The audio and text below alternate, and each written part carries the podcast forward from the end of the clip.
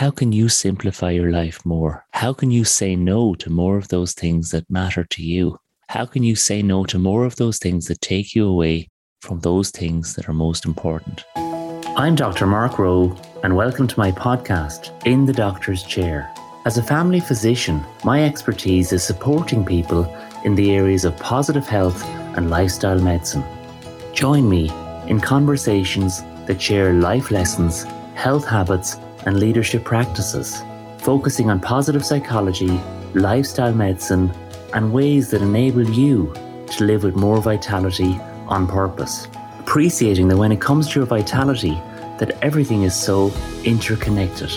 Episodes will air weekly, and you can find me wherever you listen to your podcasts, and of course on my website, drmarkrowe.com. This is a time of year when many people are thinking and talking about making some lifestyle changes, big or small, you know, generally shaking things up a little, and maybe you are too. For me, the early part of the year is a wonderful time to recommit to simply be better to yourself and those people that matter, to think of new possibilities, the hope and vibrancy and vitality that a new year can bring.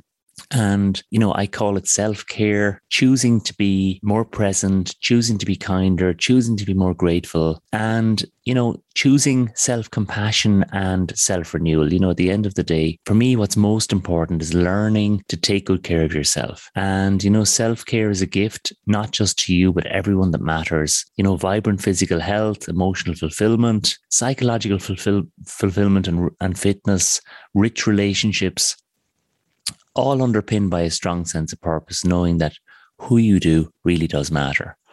Someone recently said to me about making this year your best year yet. And I really like that sentiment.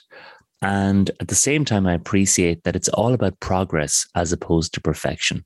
Perhaps simply making one small positive change that sticks and lasts, even if it's that commitment to be kinder to yourself and others. But, you know, in the spirit of the phrase of making this year your best year yet, here's my mnemonic of strategies to consider for a health filled new year. And it's a mnemonic of best and year. So B stands for breathe. And in a world that's filled with so much noise and negative stress, many people struggle with feelings of anxiety or experience symptoms of emotional exhaustion or even burnout. So, taking the time to consciously slow down your breathing to four or five slow, deep breaths a minute, you fill your lungs and body with life enhancing oxygen. It's a mindful reminder of your presence. Being able to quieten the busyness of your inner critic and merry-go-mind, slowing down the stress center in the brain, reducing levels of inflammatory and pro-aging hormones like cortisol and adrenaline. This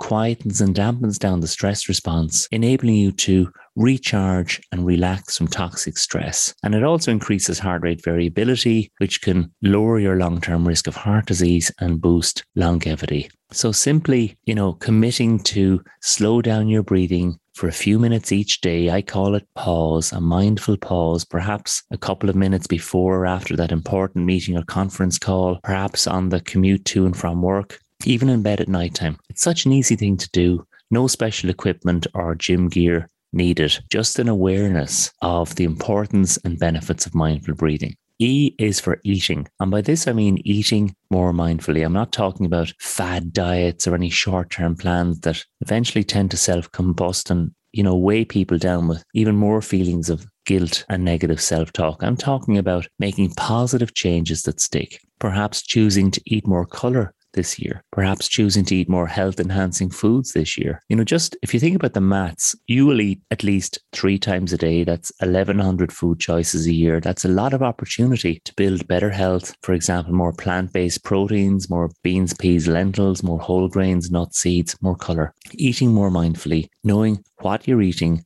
and perhaps even more importantly, why. The Japanese call it hara hachi bu, eating until you're no longer hungry as opposed to when you're full up. This can really make a valuable long term difference to your waistline and your long term health and vitality. S is for simplify. Leonardo da Vinci once wrote that simplicity is the ultimate sophistication. Such a true statement.